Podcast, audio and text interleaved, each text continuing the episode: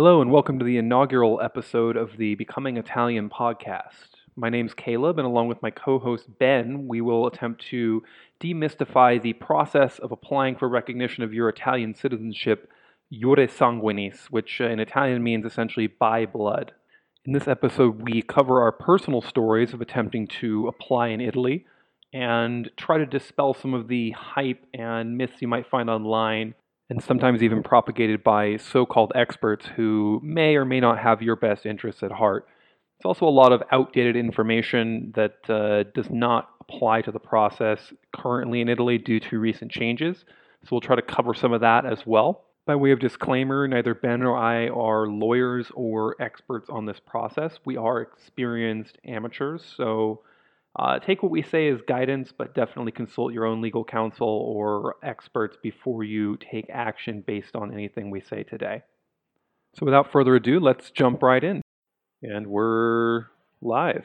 All right. Um, to start out, let's let's chat a little bit about what Italian citizenship jus sanguinis actually is, um, and how it sort of differs from becoming an Italian citizen, because that is I think, an important distinction uh, that some people don't realize. If you are a, an Italian citizen by descent, um, you're already an Italian citizen, and the Italian government already considers you an Italian citizen. Um, so, what you're actually doing is just proving that you are a citizen. You're not actually becoming uh, an Italian citizen. Um, and this is this is important uh, because some countries, for example, don't really allow dual citizenship or if you become uh, a citizen or get naturalized as a citizen of another country, uh, they'll want you to give up your current citizenship. And in this case, that doesn't really apply because if you are of Italian ancestry, um, what's called jus sanguinis citizenship, which stands for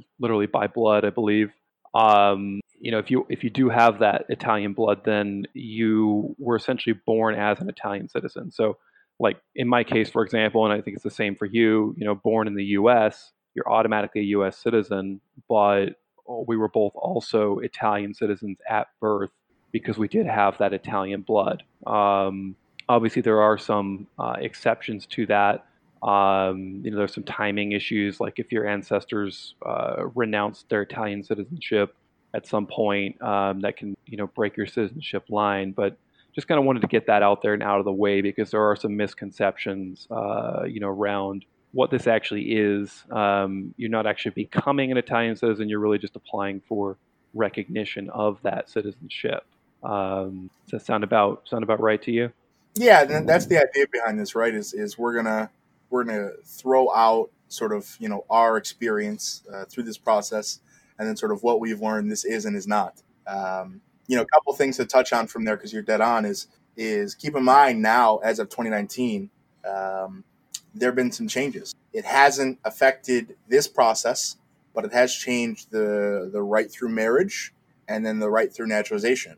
And it's probably only a matter of time until they do the the sort of right of blood, which is uh, uh, I've always pronounced it iure sanguinis, but um, you know, th- at some point there will be a change. Like that's there was actually a proposed one that didn't go through, right? They wanted to make it so you couldn't go past 1948. So anything past 1948, so any document that came before then, any person born before then, would not be able to pass down citizenship, which is kind of the law now, which goes back to 1870, right? I don't know the exact date on that, but uh, basically there's a cutoff before Italy was a was a country. You couldn't become a citizen, or you couldn't pass down citizenship because there was no country. So um, yeah, uh, you know, so the, the, the citizenship recognition process, you're right, is it's it's it's it's it's literally you were Italian from birth, and you're just backdating that paperwork. You know, for for you, much like me, you know, I I uh, you know I know we'll get into this a little bit later, but uh, when you submit your application, when you when you put that paperwork, um, it's sent to wherever your family is from, unless you've done it in Italy. Uh, it's sent to wherever your family is, and they actually you know generate you a birth record uh, as if your your birth was registered there. And so it's, it's almost kind of bringing you back to where your family started whatever that is. So it's it's it's uh it's you know there's a lot of misconceptions. That's our idea behind this right is we're going to get out here and, and discuss our experience and what happened and what we learned and what we found was true and wasn't true. And we both got some real unique situations. You know you entered on a british passport i entered on an american and I had some visa challenges, and, and you had the problems with the office not wanting to deal with you. And it's it's it's you know this is our take on, on what we think you should do based on our experience. Precisely, yeah, um, and just sort of learnings as well, because I think what you should do is going to differ for everybody, right? It depends on your situation. It depends on what you're trying to get out of Italian citizenship, what your long-term goals are. Um, you know, in in both of our cases, you know, we we did try to apply in Italy and ended up ultimately not doing that, which we'll get into later. Uh, but it doesn't mean it's necessarily the wrong choice to apply in Italy. It may work well for some people, but you need to be sort of aware of the reality of the situation in Italy right now and why that might not be as easy as advertised by some providers and and things like that. Um, but why don't we back up a little bit and just give us a little bit of background on sort of you know where you're from and how you sort of learned you were an Italian citizen, why you decided to pursue that process. Sure. So uh, my name is Ben. Um, 28 as of this recording. Uh, I'm from Detroit originally. I I don't really know how I found out I was Italian. Um, you know, I, I, have an Italian name. My real name isn't Ben. It's Benedetto, uh, or in Italy, Benedetto. Um, I uh, you know, I, I, just one day kind of stumbled upon it. You know, I'd always had Italian roots, always sort of identified with being Italian, but that didn't mean much. You know, it was just sort of the Italian grocery store was like Italian to me. I didn't really have a, a difference in my mind of what Italy was. I'd never been. You know, I didn't have uh, any sort of cultural connection other than sort of American Italian. And um, some point in 2016, I figured out I was Italian. I don't remember exactly when. I want to say around December. I just realized that I could become an Italian citizen. And I, my process started, I looked on Ancestry.com and I found my grandfather, my great grandfather, uh, naturalization paperwork. And, you know, that we'll, we'll discuss kind of how that all fits in later. But, um, you know, once I found that, I realized, hey, uh, you know, I'm, I'm eligible for this. This is like a thing. And as it kind of started there, I started getting paperwork, and it kind of snowballed into something I really wanted to do. Before it was just sort of an interest of some sort. Um, and that that's kind of kind of the, the elevator pitch of my story. Uh, what about you? Uh, yeah, so for me, um, I as you mentioned earlier, I have British citizenship as well. Uh, my mom is from there, so I already had the British citizenship. Uh, I was born in the U.S. in uh, you know San Francisco Bay Area. Um, you know, grew up there. Uh, got the British citizenship after I started traveling in Europe for a bit and sort of ran out of, um, you know, the, the visa time there. So you're allowed like 90 days as an American. Somebody told me, hey, your mom's British. That means, you know, you can probably pursue this British citizenship. So I did. Uh, and then Brexit happened.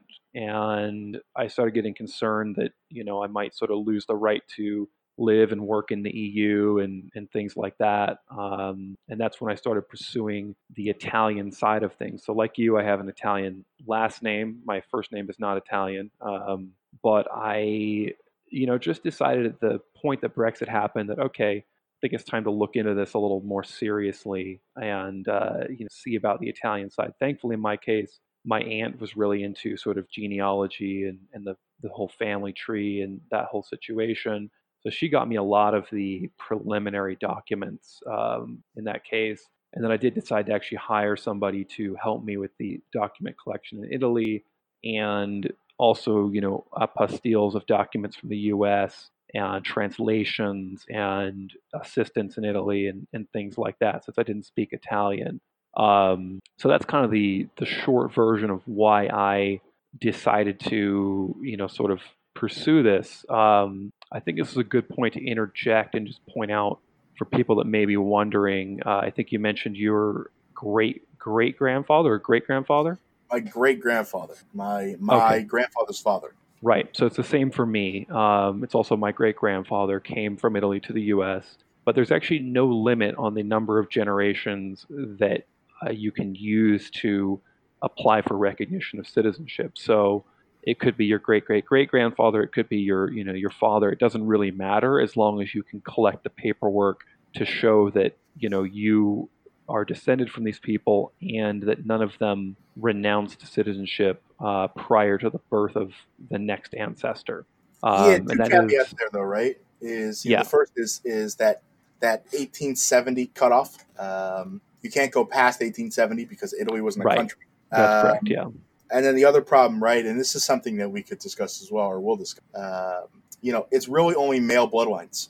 Um, you can you can do it through the, the mother side, if you will, uh, but it's it's one of those things you have to do in Italy. Uh, you know, Italy is a is a country of guidelines, much more so than, than law. And it's just one of those things where they passed a law that says you can't, uh, or had some sort of structure in place that says you you could not become a, a citizen through the sort of the the woman's bloodline.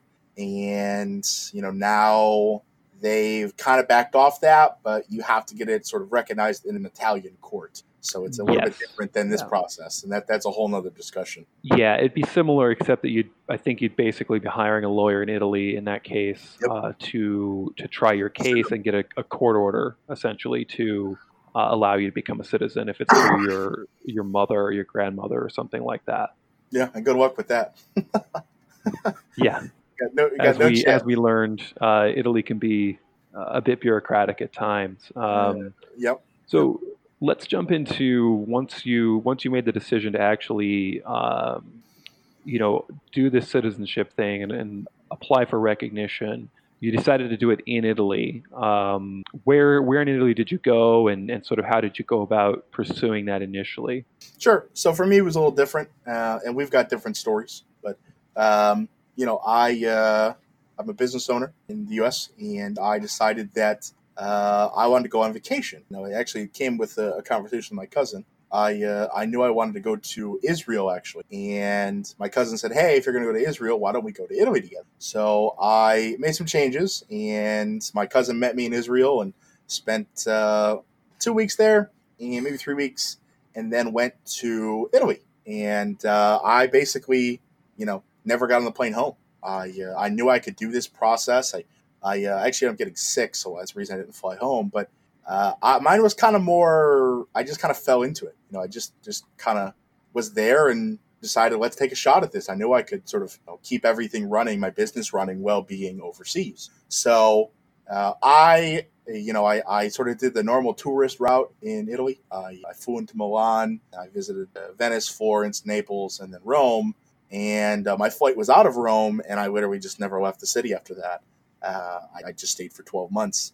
Um, mm-hmm. What about you? So when you when you uh, arrived in Italy initially, you were not really planning on going through this process. So it's safe to say that you know you were kind of essentially when you decided to stay and pursue it, learning as you you were learning as you went. Um, yeah, absolutely, totally winged it. Yeah, and it was it was very similar for me. I I came to Italy more intentionally. Um, you know, I've I've been living as sort of a digital nomad, if you will, uh, for about five years. So going to Italy was easy for me. I, already had sort of you know income from online sources and things like that, so I didn't have to worry about you know getting a job or uh, a lot of the sort of logistical issues that a lot of people might have uh, with moving there.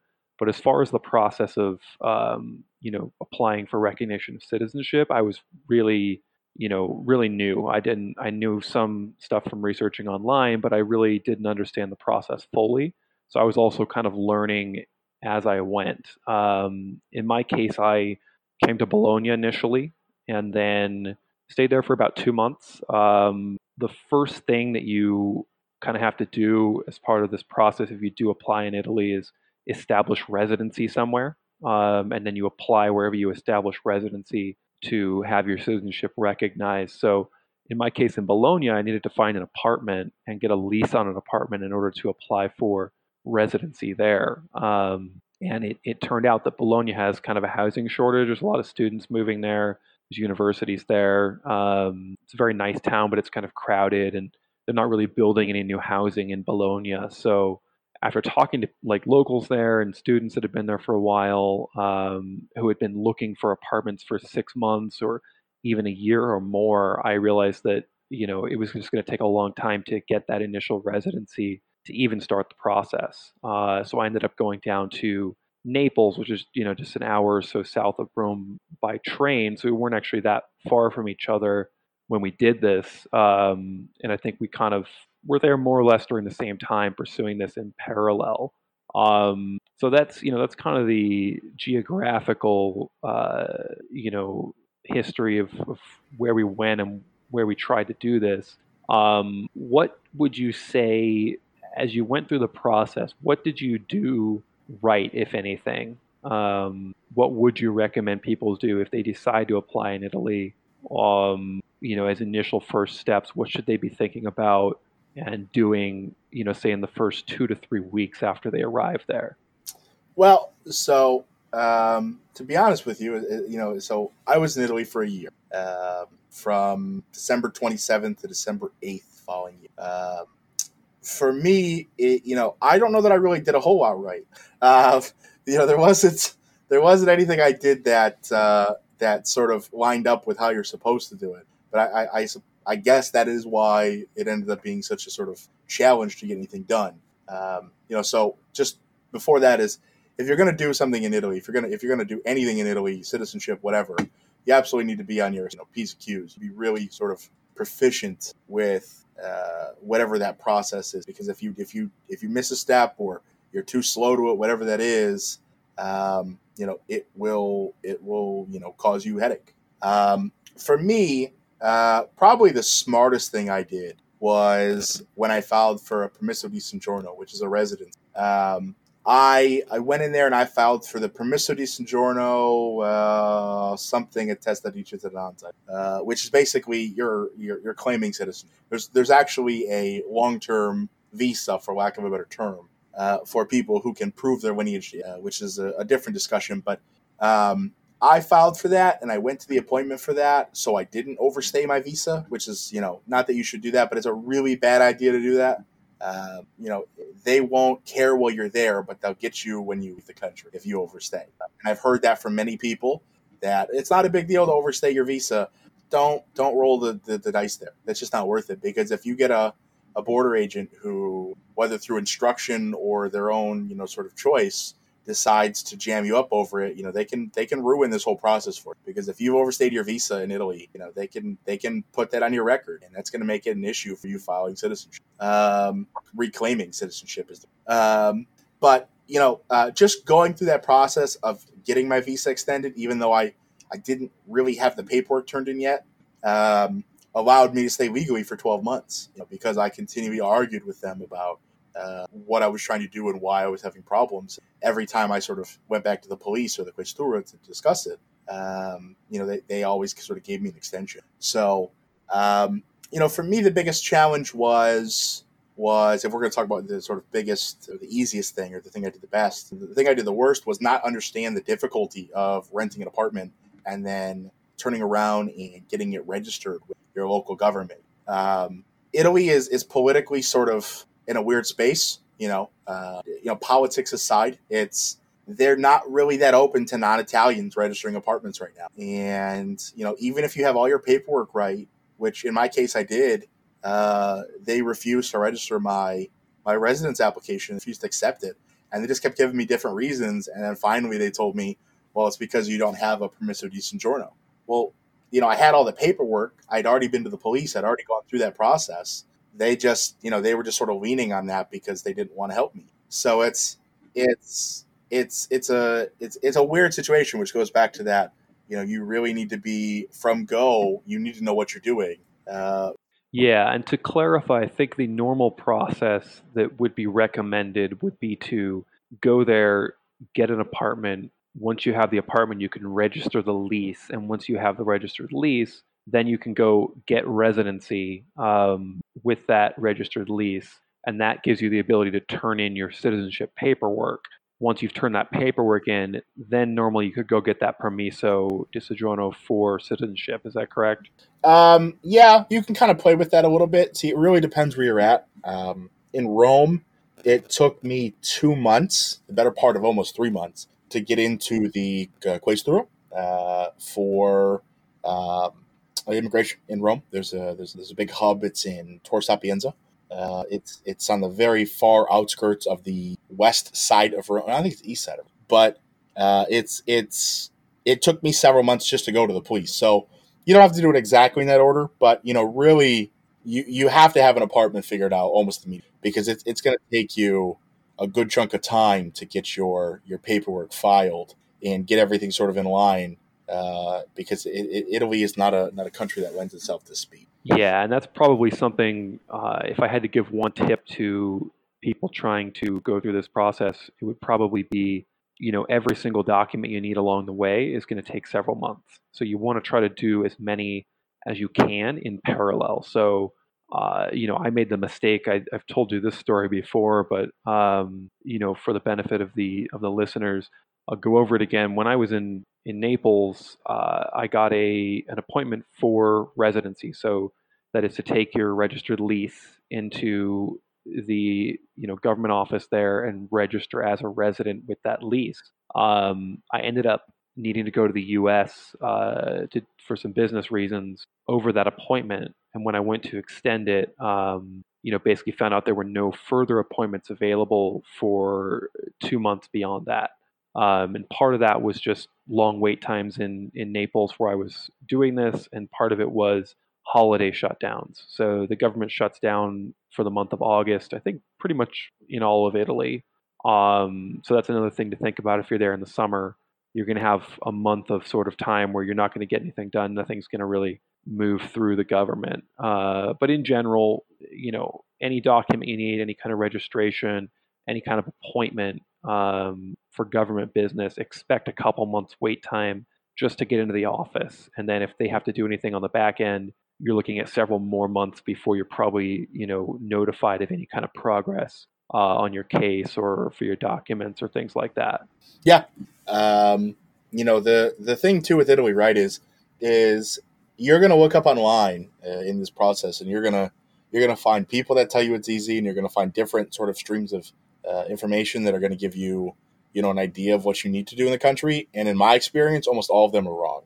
Um, you know, there, there's there's sort of these services and uh, individuals who can help you go through the process.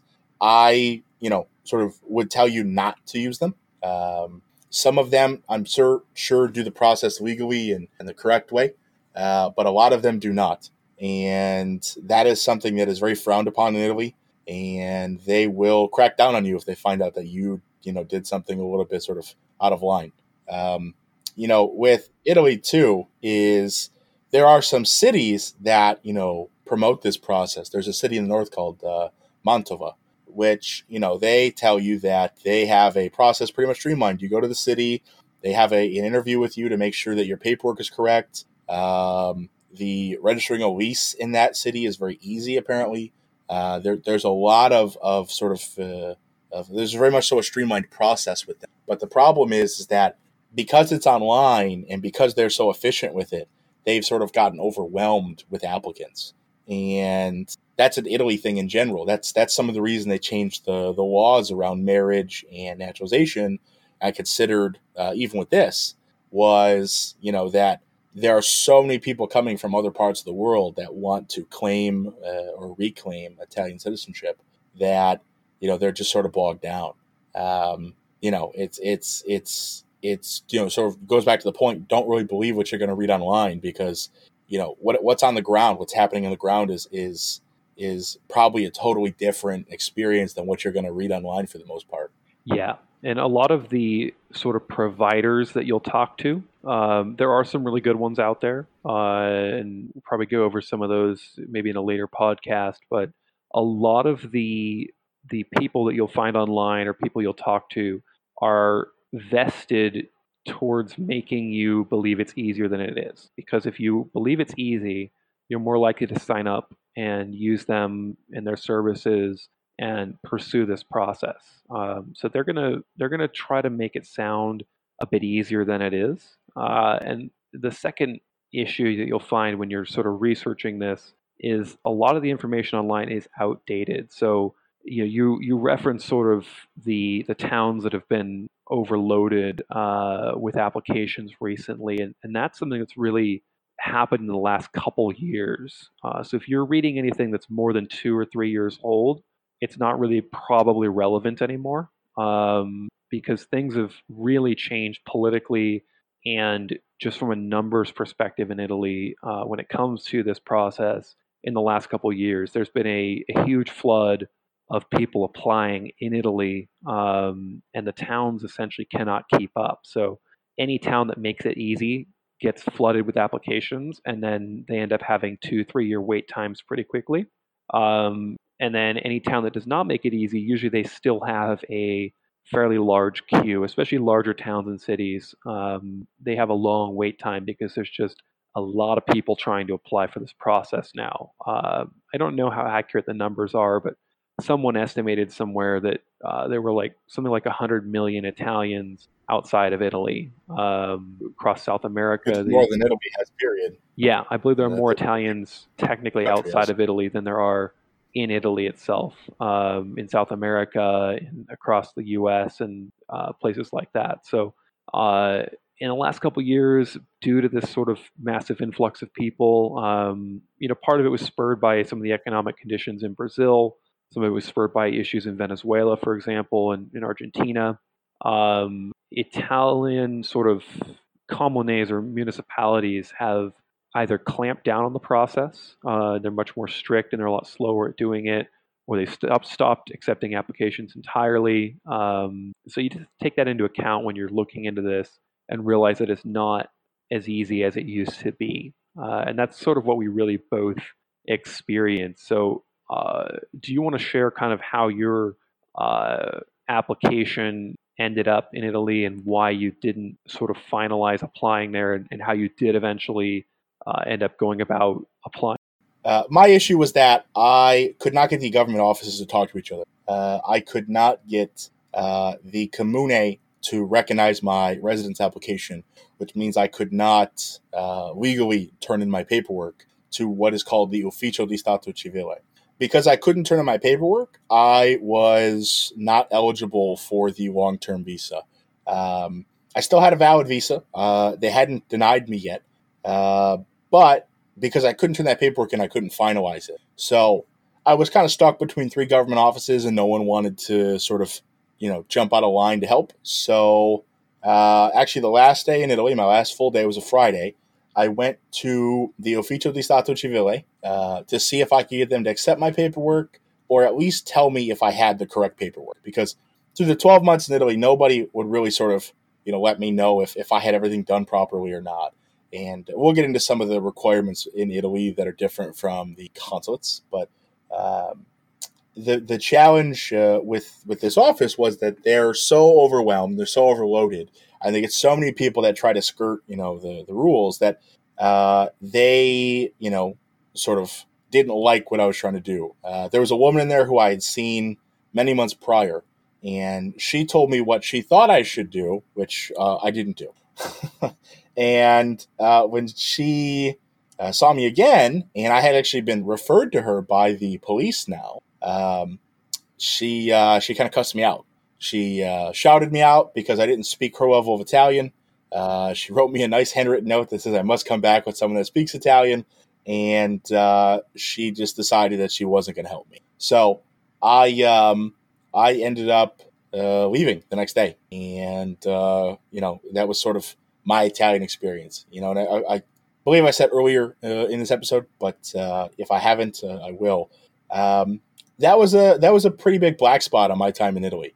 That that really, you know, that, that made me pretty jaded for a while. I, I, sort of just distanced myself from this whole process for about three, four months because I just I, I didn't know that I wanted to be associated to a country that would sort of treat people like that. I know that's that's sort of you know silly, um, but you know that I, I, can't imagine that would happen in America. Perhaps I'm just too Americanized, but uh, you know, I, I, can't imagine you could walk into a government office and get sort of shouted out because you don't speak their level of uh, you know the language. Um, yeah, I totally understand. And it's, it's worth interjecting here that uh, you know Italy did. You mentioned the changing requirements for uh, citizenship by marriage and citizenship by residency. So they did introduce requirements that you have to know or speak Italian to a certain level just in the last year or two. Um, so they did that actually a bit in December. Of a sentiment, yeah. They so that was uh, maybe it's more recent than that even. Yep.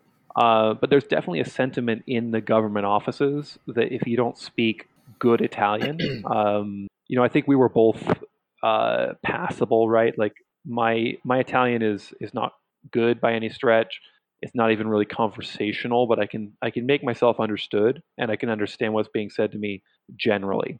Um, so certainly sufficient to understand what's going on and be able to complete the process if they're willing to actually be a little bit patient uh, with you. But that's just not the case right now. The the general sentiment uh, after these laws were passed, even though it does not apply to people uh, applying for citizenship by descent like we were, um, there's definitely a sentiment that you know you should speak better Italian and you should be more integrated and more committed to Italy. Um, so I think you ran into some of that. I know I definitely did down in Naples. Um, you know, so that's that's just a little context maybe for people that are not familiar with the current political situation in Italy that uh, may have contributed to what you experienced. Yeah, and you know the thing is, there's nothing wrong with them wanting you to speak Italian, especially if you're going through the citizenship process.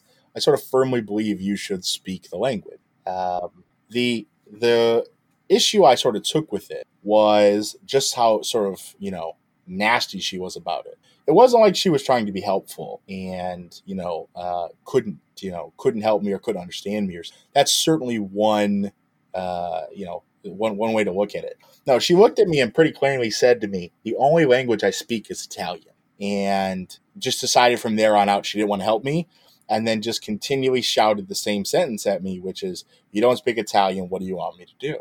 Um, when I'm replying to her in Italian, she just she just didn't want to help me. Um, and it's just one of those things where, like I said, it jaded me for a while. Uh, so ultimately, I left and I kind of sat on it for a few months and thought about what did I want to do. And uh, obviously, now we know that uh, I have filed through consulate and have had my paperwork accepted, and that was about a ten minute process. I I seriously walked in there and walked out within 10 minutes. I spent more time in the waiting room than I did them reviewing my documents and cashing my check. And it wasn't because they weren't thorough, it was that I had everything in a row, which really goes back to my issue with the way it worked in Italy, which is the only thing I was short was timing, which is definitely on me. But really, the, the, the big issue I had was that, you know, I, I just got stuck between these three government offices and nobody wanted to jump out of line which is largely an Italian thing.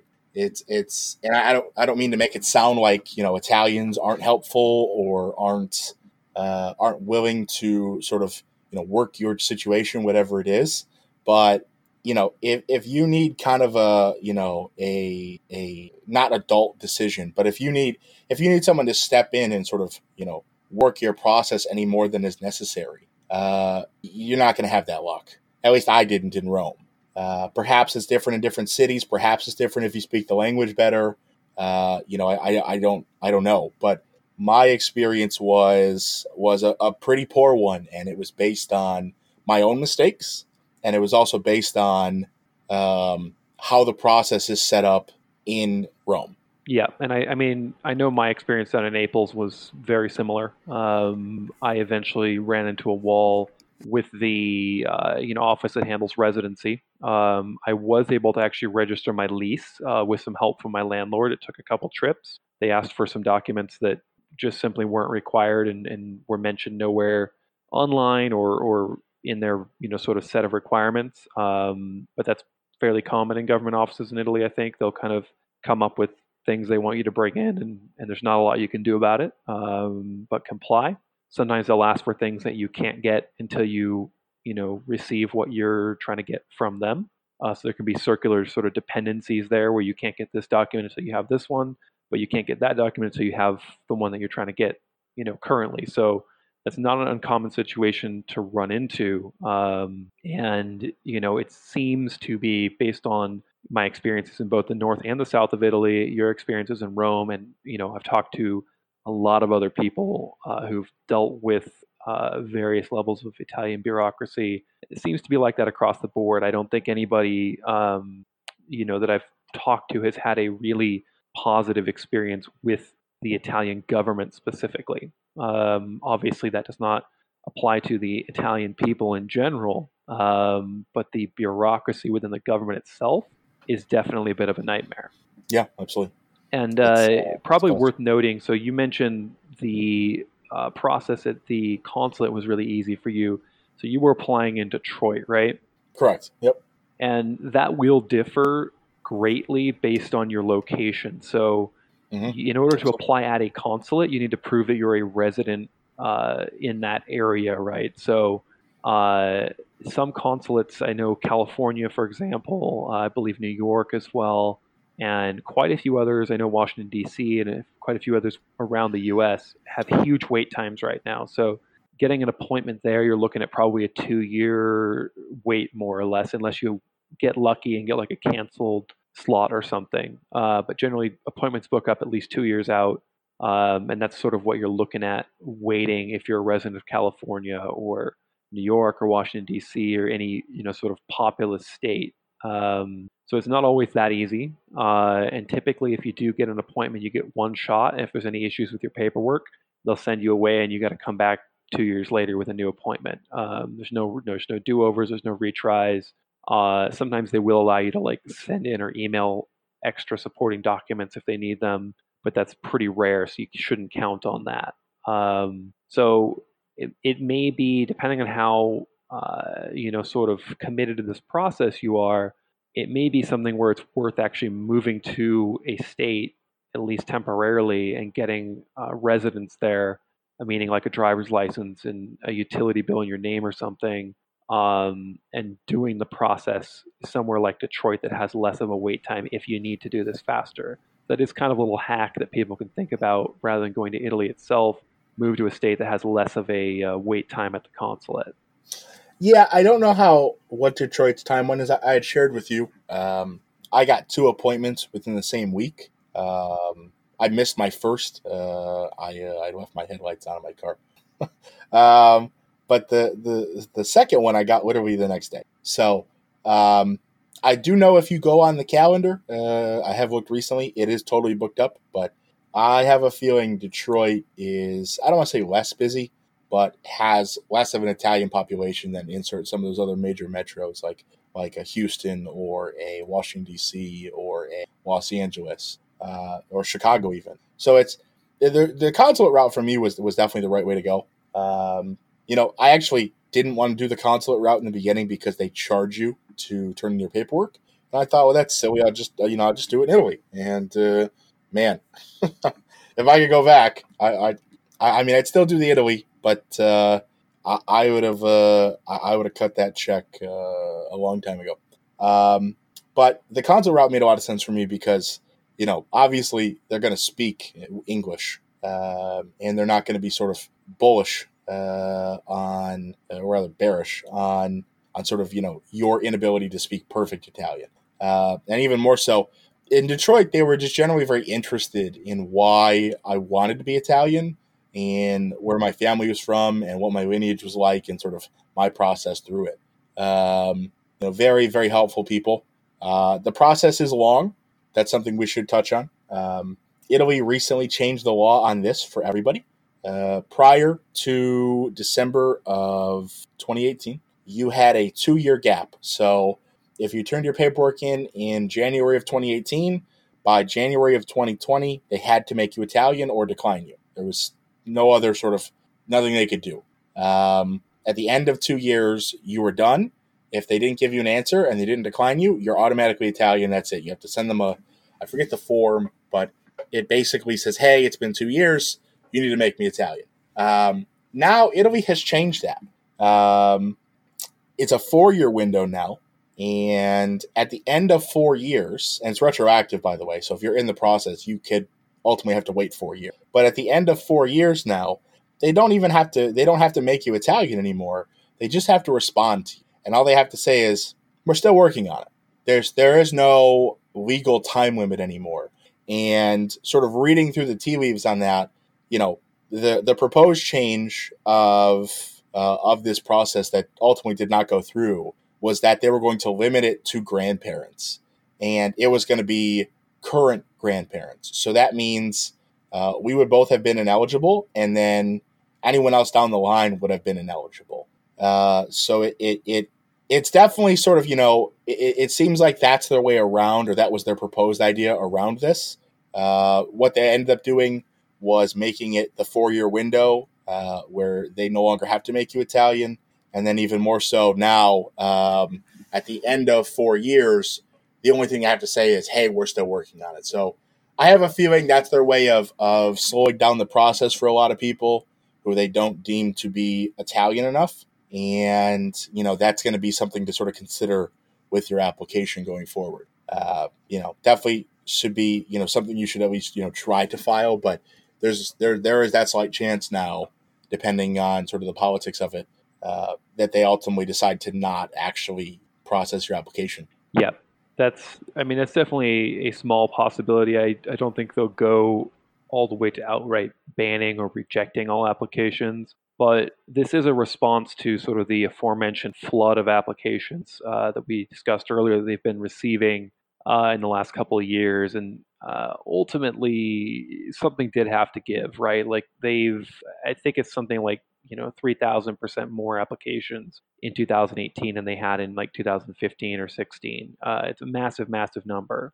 Um, and I don't have that data right in front of me right now, so I'm not going to throw out uh, any real numbers, but it's a huge increase. Uh, they're they really are overwhelmed in in many uh, cities and and areas in Italy, um, and they're trying to I think respond to that in some manner. There's there's one party that definitely wants to shut down all of this, and then there's you know other more moderate parties that want to try to maybe limit it or uh, you know just slow things down a little bit so they get some breathing room. I think. Um, hopefully, you know that doesn't happen and it, it remains open long term, but you know that's definitely a risk that people uh, should be aware of. Yeah, it's something I want to touch on uh, with next episode. I'll look it up. Is I believe that four year rule is any documents that are older than 1948. Um, so I, I don't want to make it sound like everybody's in there. I don't know uh, the exact verbiage of that. I just knew it it applied to me. Um, and in talking with the consulate, uh, they pretty much told me, you know, it, it's probably 10 to 11 months for us to go from start to finish on this. So, um, shouldn't, you know, shouldn't affect me. But like I said, the sort of tea leaf reading on that is that they want you to be Italian. You know, this is, they were pretty generous for a long time. They, they sort of let anybody who, you know, had any real connection to Italy, which ultimately probably is me, uh, become an Italian citizen. And now they're still going to let you do that but they want to see you have some some interest and even more so some connection to the country and the culture. And you know, I know you've seen it and I've seen it as well. There are a lot of people who are, are very upset about that. You know, a lot of people who were going to go through the marriage process or through the naturalization process.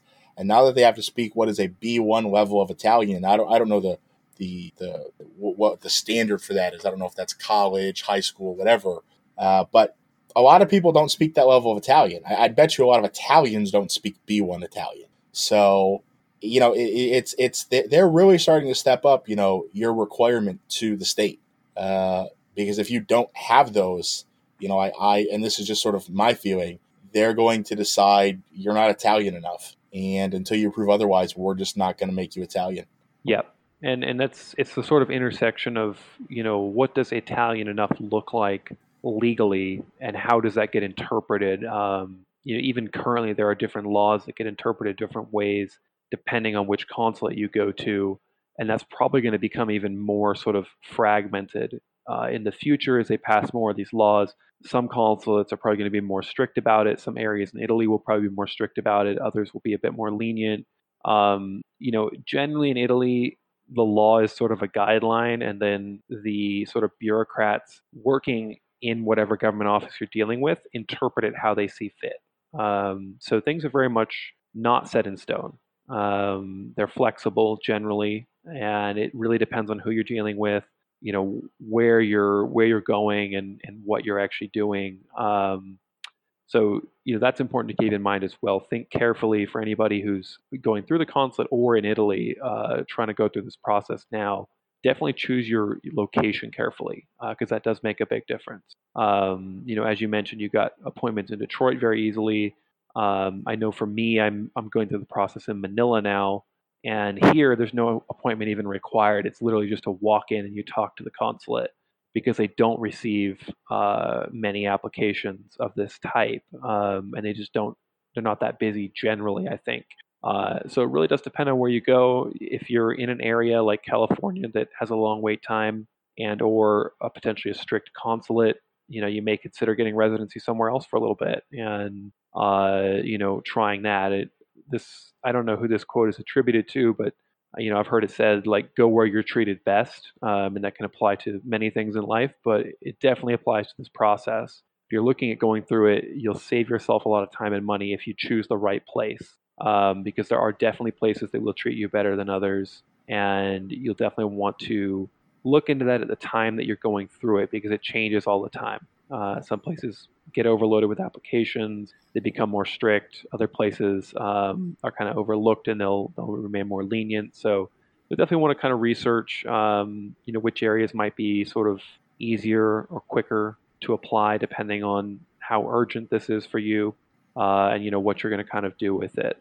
Yeah, um, that that's a good point. You know, the the the as as this process gets more sort of scrutinized, which is what it's getting, what is what is happening now, and this is probably just the first sort of set of reclassifying it or at least restructuring how it works. Um, there will be more fragmentation. Consulates will have you know widely different rules, even though they likely now do, but that will change more. And then inter Italy will get even more split. You know, you will have some small cities that are very efficient with the process, and you know they'll they'll probably stop doing it altogether at some point because it just becomes too much of a burden. So it's it's it's. I don't think they'll ever stop you from being able to become Italian. Um, I don't think legally they can unless they go back and you know rewrite or overwrite that that law from 91 i believe it is that that sort of outlines this process because they're this process has been around since the 50s but they've changed the law on it three or four times to where you were italian and then you had to decide if you wanted to be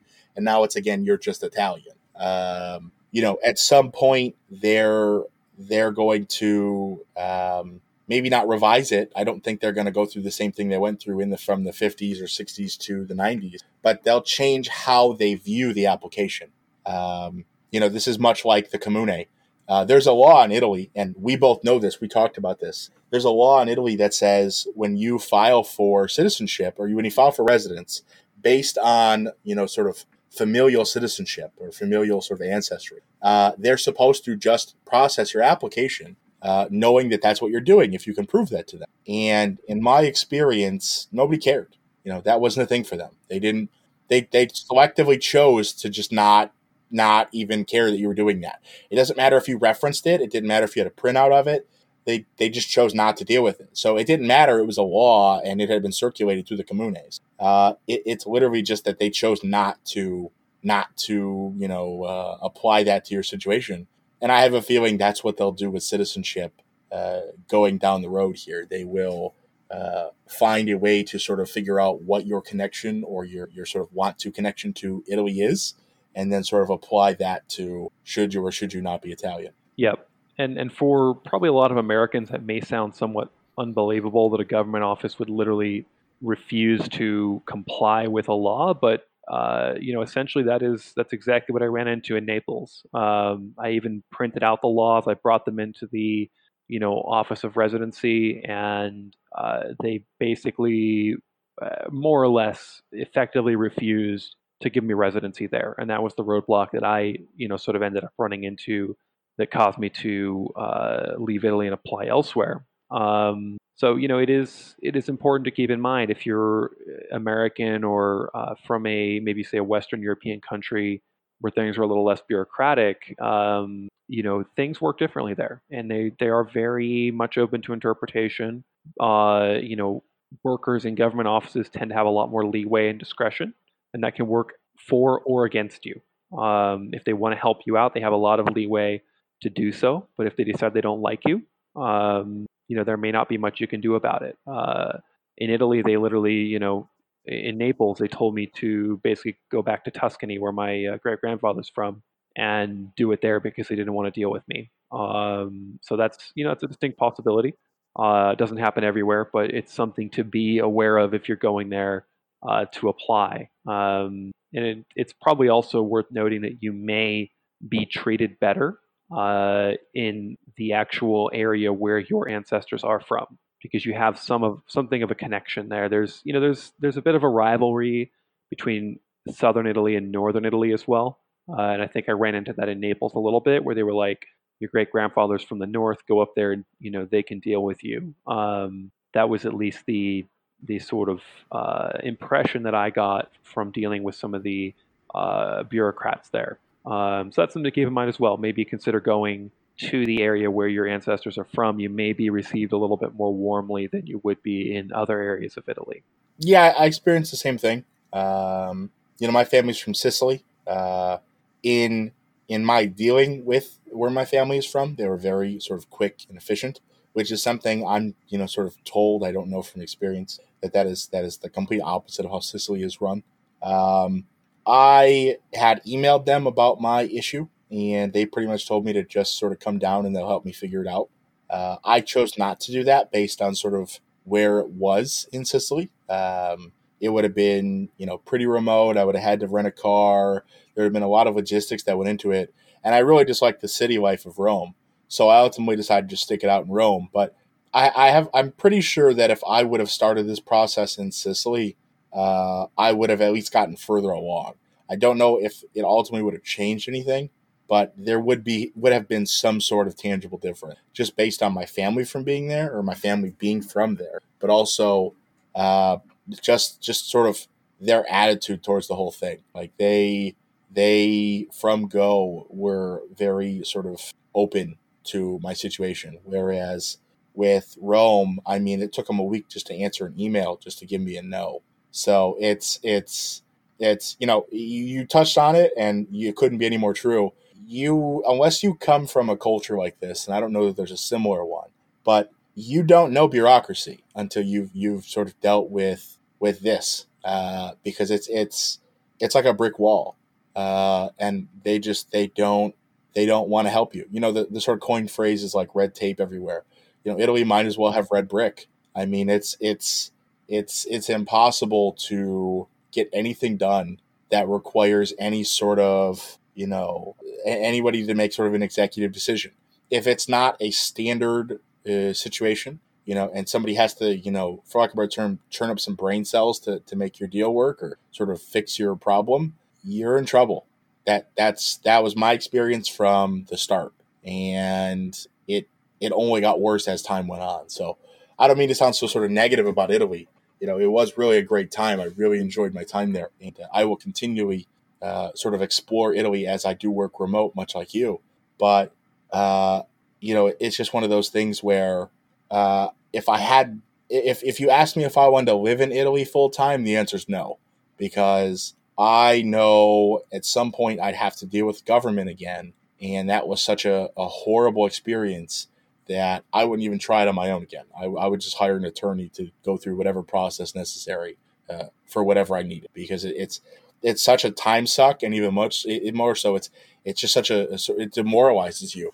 It's it's just not something I would want to deal with. Well said. I think uh, with that, I think we'll wrap it up. Um, you know, not to end on too much of a negative note, but I think that's sort of a realistic picture of you know what to expect if you do go there. Just be aware of of what you're up against, and you need to have a game plan for dealing with it. Um, you know, and that's that's just kind of how things things are there, and it's it's what you need to be prepared to deal with uh, if you go there and, and plan to go through this process. Um, yeah, that's a good point. And it's, you know, not, not as you said, not to end this negatively and really just to be kind of pointed is, you know, there's nothing wrong with applying in Italy. You know, if, if your goal, if your dream, you know, I, I met some Brazilians whose dream it was to become citizens in Italy, and they went through the process. Um, you know, we, we discussed this before, and this is a good end uh, both of us run businesses, and we didn't have the time all day, every day to invest in in dealing with this process. Uh, you know, we, we had sort of a schedule between professional and personal. And I'm not I'm not going to say that these these people I met don't have you know their own things going on, but they had much more time to invest in working the problem. And you know, in America, you know where we're from, you know, you, you can usually get things done just based on the sort of merits of it, and that was just not a thing in Italy.